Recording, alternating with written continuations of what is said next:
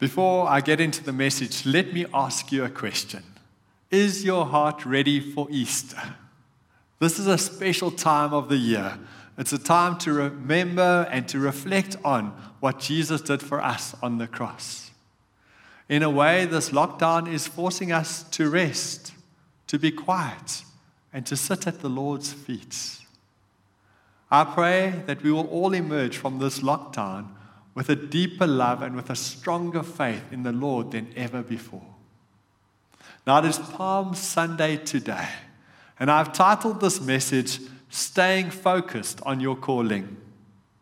Please turn with me to Matthew 21, verse 1 to 11, and I'm going to be reading from the New International Version. As they approached Jerusalem and came to Bethphage on the Mount of Olives, Jesus sent two disciples, saying to them, Go to the village ahead of you, and at once you will find a donkey tied there with a colt by her. Untie them and bring them to me. If anyone says anything to you, say that the Lord needs them, and he will send them right away. This took place to fulfill what was spoken through the prophets. Say to the daughter of Zion, See, your king comes to you, gentle and riding on a donkey, on a colt, the foal of a donkey.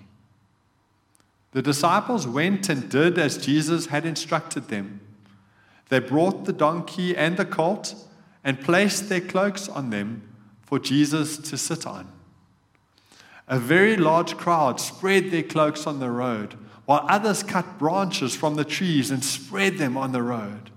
The crowds that went ahead of him and those that followed shouted, Hosanna to the Son of David! Blessed is he who comes in the name of the Lord.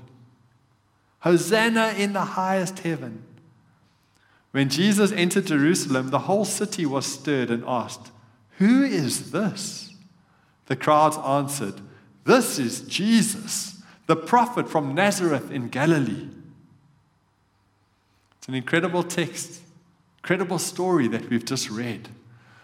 And I want to share a few points with you in this regard. And my first point is that Jesus was focused on his calling. In this passage, we see Jesus arriving in Jerusalem. He was warned not to go. His own disciples had tried to persuade him to stay away. But Jesus knew that the culmination of his earthly mission would take place there, right there in Jerusalem. Within the week, he would die on a cross to atone for our sins. Jesus was focused on fulfilling his calling, and in so doing, he made a way for us to be forgiven, to gain access to his heavenly Father and to have our sins washed clean, made righteous in his eyes. You know, the name Jesus means Savior. And as he rode into Jerusalem on the donkey, the crowds cried out, Hosanna! And Hosanna means save us. We know that they were crying out to be saved from their oppression under Roman rule. But Jesus had a much greater call that he was busy fulfilling a call to save us from the oppression of the devil, to liberate us from our bondage to sin and death. In 1 John 3, verse 8, we read, The reason the Son of God appeared was to destroy the devil's work. Our God has always had a plan of salvation. John 3:16 tells us what it is. For God so loved the world that he gave his only son that whoever believes in him will not perish but inherit eternal life. So Jesus came to save our sins, to rescue us from the plans of the devil, and to give us eternal life. There was a day where Jesus entered the synagogue and he stood up to read, and the scroll of the prophet Isaiah was handed to him. And he opened the scroll and he found the place where the following words were written. And he spoke them out with authority. The Spirit of the Lord is upon me because he has anointed me to preach the gospel to the poor.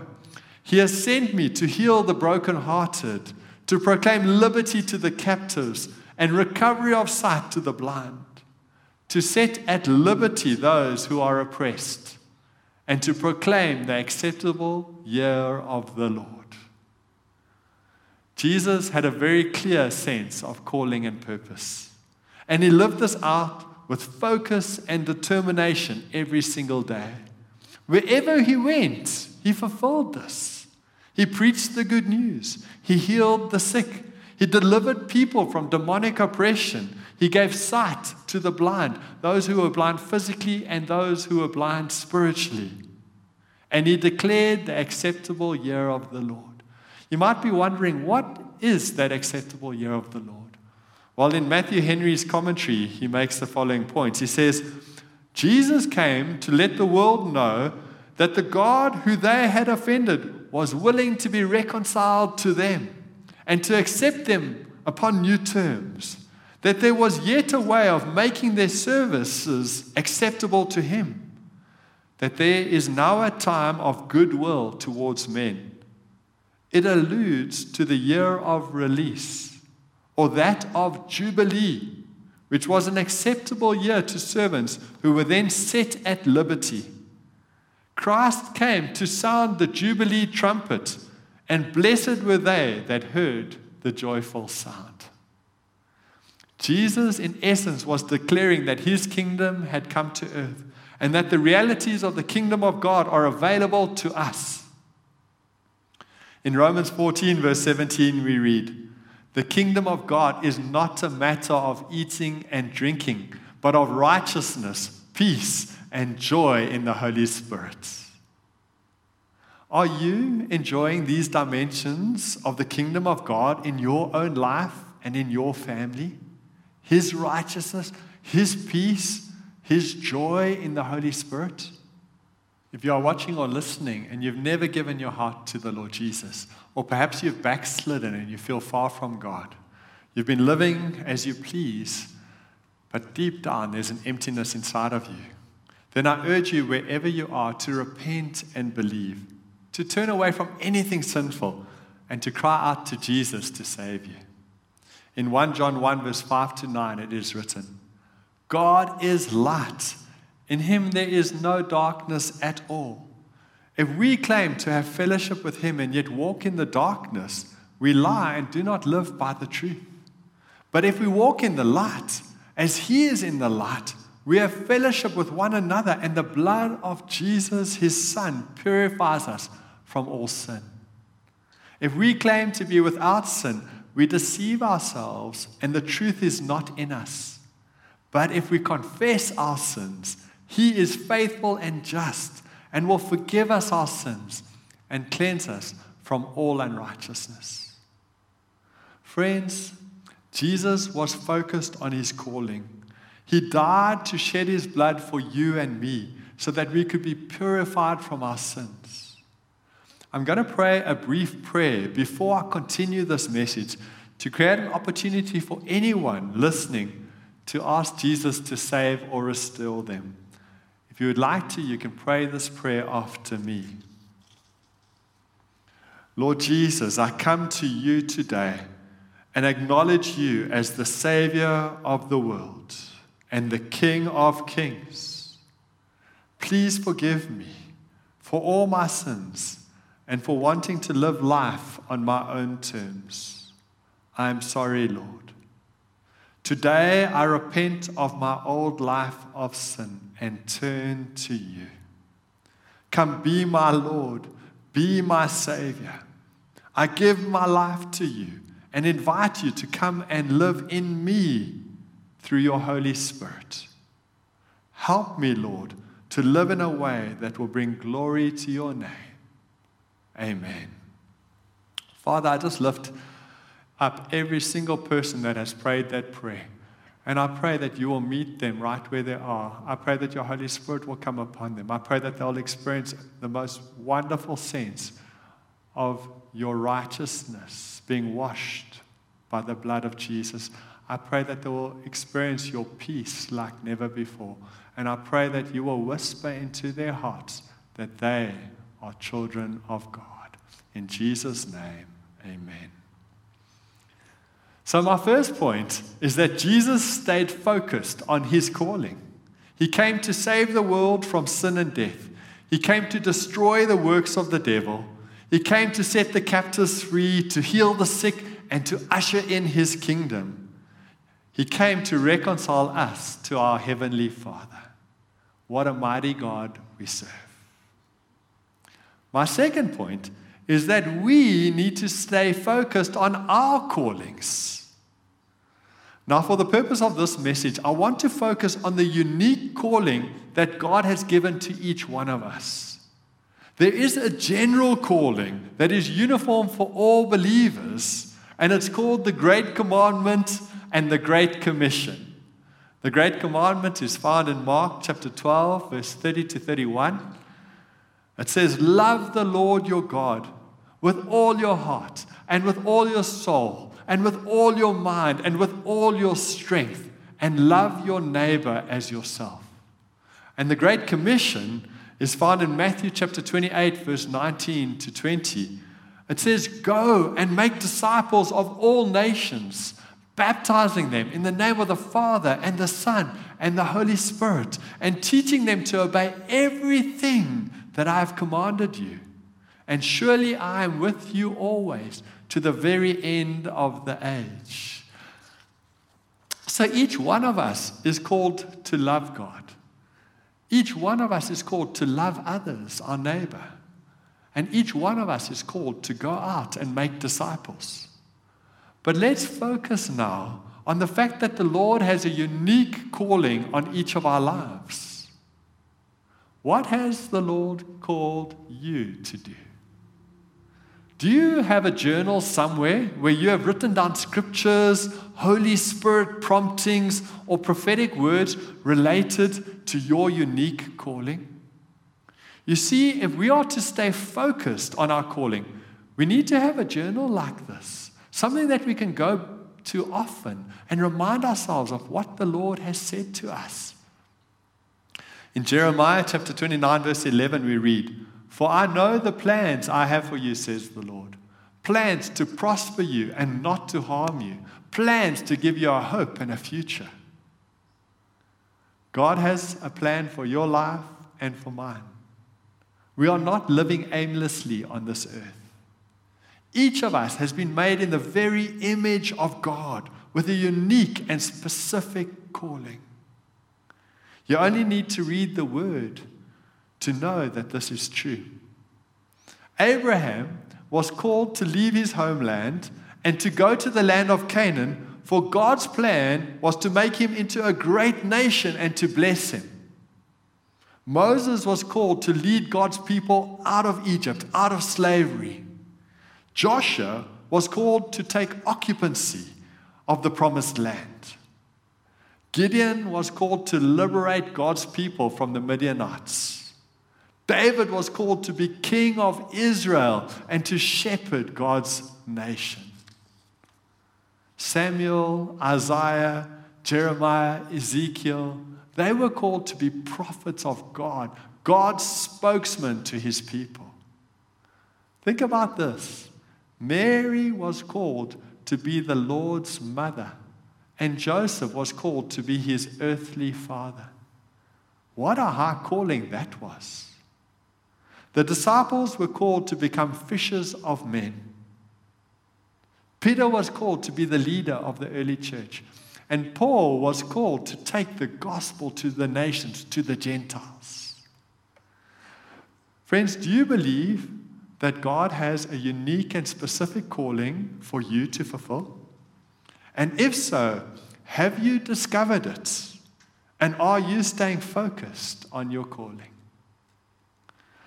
You know, for some people, their calling and their profession are one and the same. But for many people, their unique calling and what they do as a job can be different. Think about Paul. What he did to earn a living was a tent maker. That was his trade, to be a tent maker. But his unique calling was that of an apostle, a missionary, a carrier of the good news of Jesus to wherever God sent him.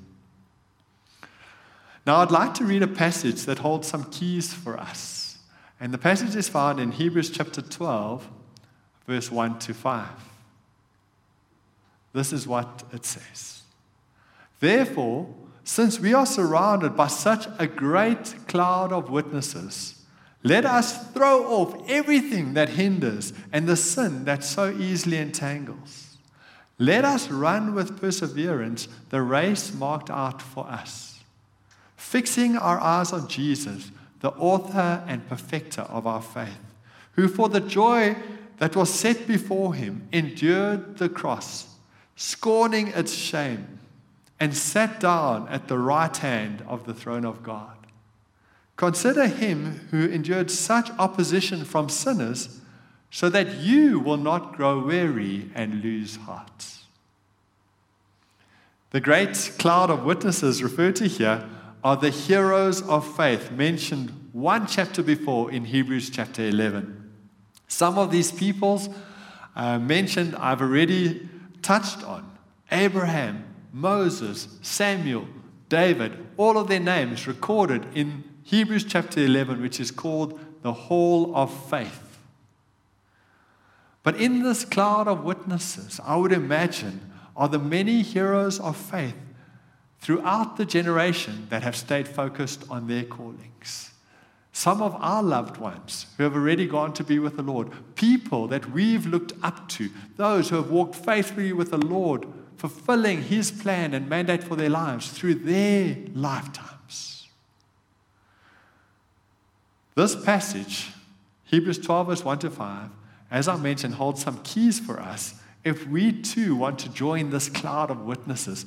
If our lives are going to be lived by faith with a clear focus on the calling that we have. Let me touch briefly on three of these keys. The first key is that we need to discover what our unique calling is. Hebrews 12, verse 1 says, Let us run with perseverance the race marked out for us. There it is, the race marked out for us. It has already been marked out by God. Ephesians 2, verse 10 confirms this. We are God's workmanship, created in Christ Jesus to do good works which He has prepared in advance for us to do. So, if you're wondering what your God given purpose is, perhaps during this lockdown, you can press into the Lord. You can speak to Him. You can wait on the Lord. Spend time in His Word and say, Lord, speak to me. Speak to me, Lord. What do you want me to do? The Lord loves to speak to us, He loves to reveal His purposes to His children. And if during this time you end up struggling a bit to discern, why not phone a life group leader or your shepherd or a strong, mature Christian friend, your pastor?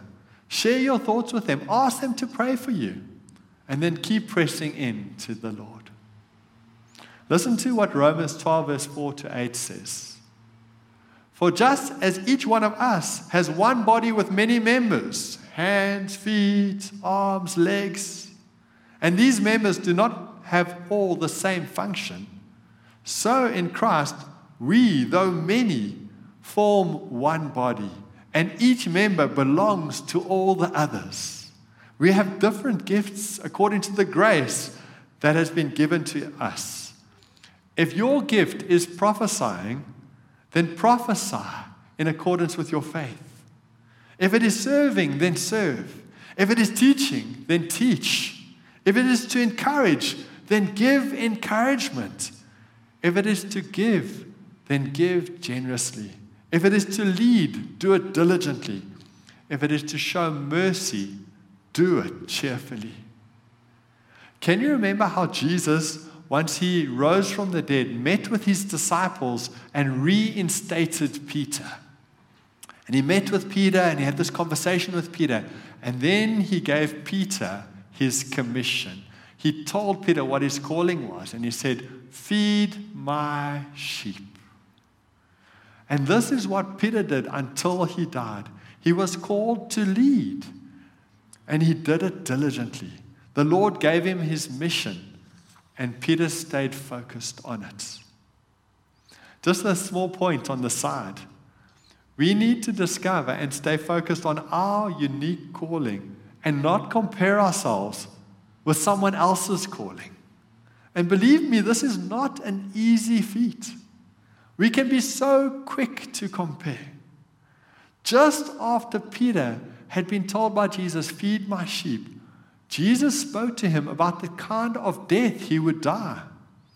The very first thing Peter did was to look at John and say, Lord, what about him? And Jesus answered and said, If I want him to remain alive until I return, what is that to you? You, Peter, must follow me. So the first key is to discover what our unique calling is. And the second key found in Hebrews chapter 12 is this let us throw off everything that hinders and the sin that so easily entangles. The enemy of our souls will try anything to rob us of the plans that God has for our lives. And the temptations he uses are the age old ones the lust of the eyes, the lust of the flesh, and the pride of life.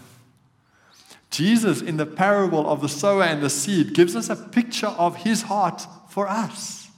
He, Jesus, is the sower. And He sows good seed into our lives, kingdom seed. And He longs to see us produce a harvest a hundredfold that which was sown. John Piper has a book titled Don't Waste Your Life. I want to read you a page from his book. This is what he writes. In April 2000, Ruby Eliason and Laura Edwards were killed in Cameroon, West Africa. Ruby was over 80, single all her life. She poured it out for one great thing to make Jesus known among the unreached, the poor, and the sick.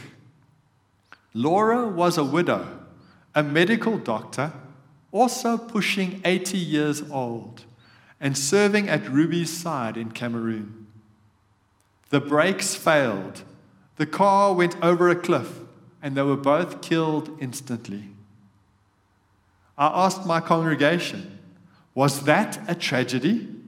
Two lives driven by one great passion, namely to be spent in unheralded service to the perishing poor for the glory of Jesus Christ?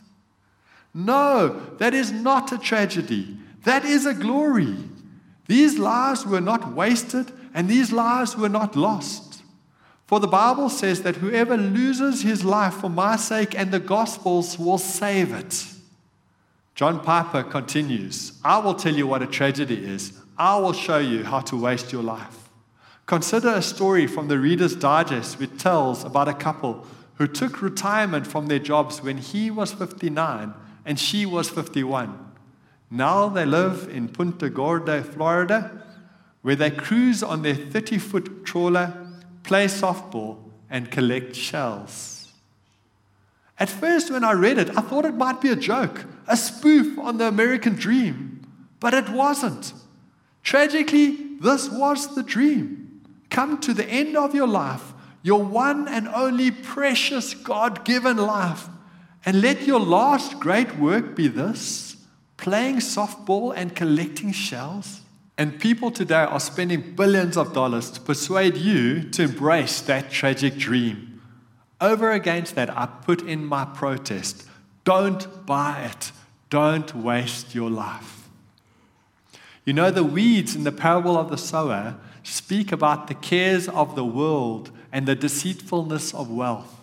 Those things that strangle our fruitfulness of this precious seed that God has deposited into us.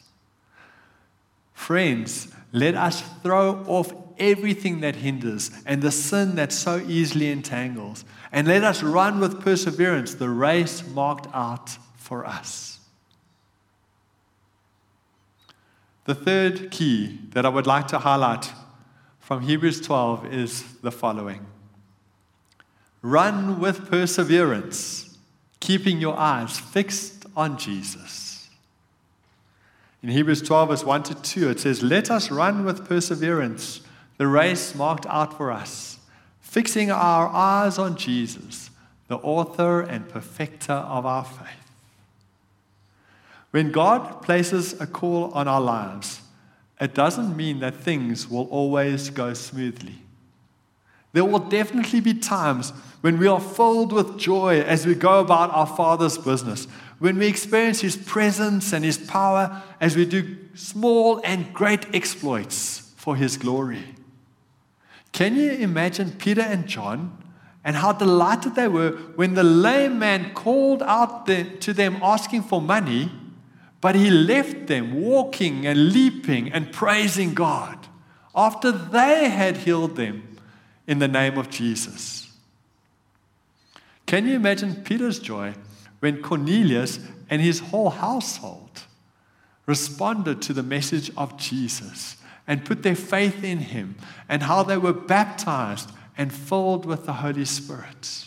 Cornelius and his household were Gentiles. Yet we also read in the book of Acts how the disciples and indeed the entire early church experienced great persecution and hardships. And they needed to keep their eyes on Jesus and persevere. Never before in our living history has the world experienced a pandemic with such great ramifications as this coronavirus. It has impacted every part of our society, with lockdowns being imposed by governments all over the world. And believers in Jesus are not immune from these hardships.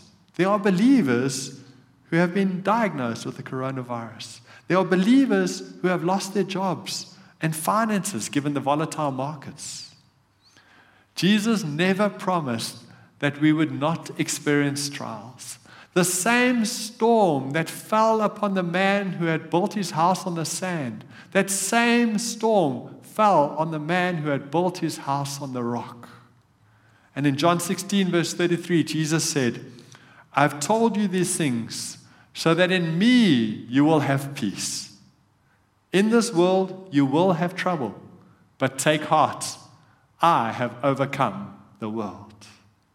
We are called to persevere, to stay in faith, and to keep our eyes fixed on Jesus. And we need to remain focused on our callings during this difficult time. Perhaps we might need to look for some creative ways to give expression to our callings. I've seen in church circles how people have used technology in all kinds of ways to continue to stay in fellowship, ministering, having Bible studies together via Zoom, all kinds of different ways to use the giftings and the callings that God has given them to minister to others. But, family, please remember this famines end, storms pass and in all things, God works for the good to those who love Him and are called according to His purpose. He works for the good to those who love Him and to those who are called according to His purpose. In conclusion, please turn again with me to Matthew chapter 21. Say to the daughter of Zion, See, your king comes to you, gentle and riding on a donkey on a colt, the foal of a donkey. A very large crowd spread their cloaks on the road, while others cut branches from the trees and spread them on the road. Imagine that palm branches being waved, palm branches lining the streets leading up to Jerusalem. The crowds that went ahead of him and those that followed shouted, Hosanna to the Son of David! Blessed is he who comes in the name of the Lord. Hosanna in the highest. Let us pray. Lord Jesus, we bow before you, acknowledging you as our King. Thank you for your love and your presence in our lives. Forgive us, Lord, for the times where we have taken you for granted or questioned your goodness.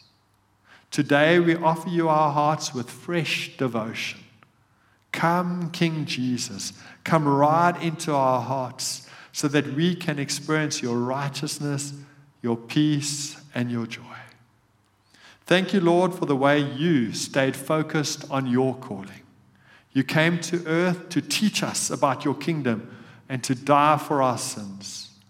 Help us, Lord, to discover and stay focused on our unique calling so that we can fulfill the mandate that you have for our lives. And now, Lord, I just say to your people, may the Lord bless you and keep you. May the Lord turn his face towards you and be gracious to you. May the Lord lift up the light of his countenance upon you and give you his peace. In Jesus' name we pray. Amen. Trust that you will have a wonderful Sunday with your family, and may you continue to spend time with the Lord and have some family devotions and grow deeper in love with Him. God bless you.